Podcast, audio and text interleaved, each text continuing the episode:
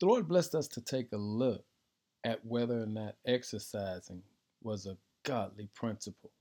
And in 1 Corinthians 6, verse 19 and 20, it says, Don't you realize that your bodies is the temple of the Holy Spirit who lives in you and was given to you by God? You do not belong to yourself, for God bought you with a high price. So you must honor God with your body. And then 1 Corinthians 10 and 23 puts it this way You say, I am allowed to do anything, but not everything is good for you. You say, I am allowed to do anything, but not everything is beneficial. And we learn that the word exercise simply means a process or activity carried out for a specific purpose. So today, we want to take a critical look at what the Lord is saying to you and I. It's called critical thinking. It simply means the objective or analysis and or evaluation of an issue in order to form a proper judgment.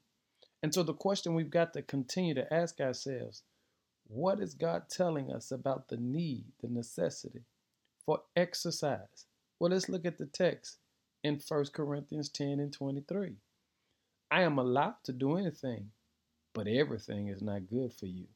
In other words, the Lord is saying, because you understand that you are the temple of God, you have some liberties.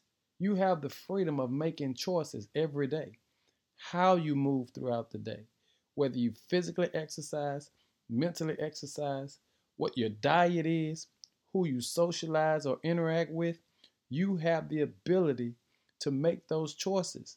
But you also have to have a critical mindset you have to think about what you're about to do because he says you're allowed to do anything, but not everything is good for you. I'm allowed to do anything, but not everything is beneficial. So today, we've literally got to ask ourselves is what I'm about to do beneficial for me? Is it good for me? Is it beneficial for my health?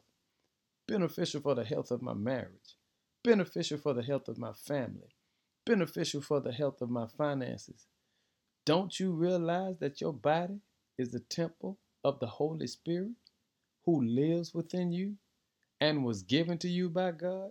You do not belong to yourselves. So every action that we take or partake in, we've got to process our way through to make sure that this action has a specific intended purpose. Listen, Lord, thank you for this opportunity to dig into your word because it's you allowing us to exercise our ability to critically think because we want to make sure that we form a judgment that pleases you.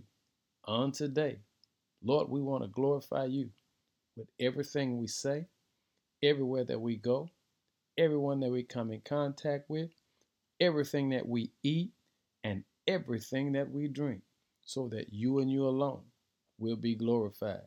Lord, thank you for this opportunity to praise you in every aspect of our lives. In Jesus' name, amen.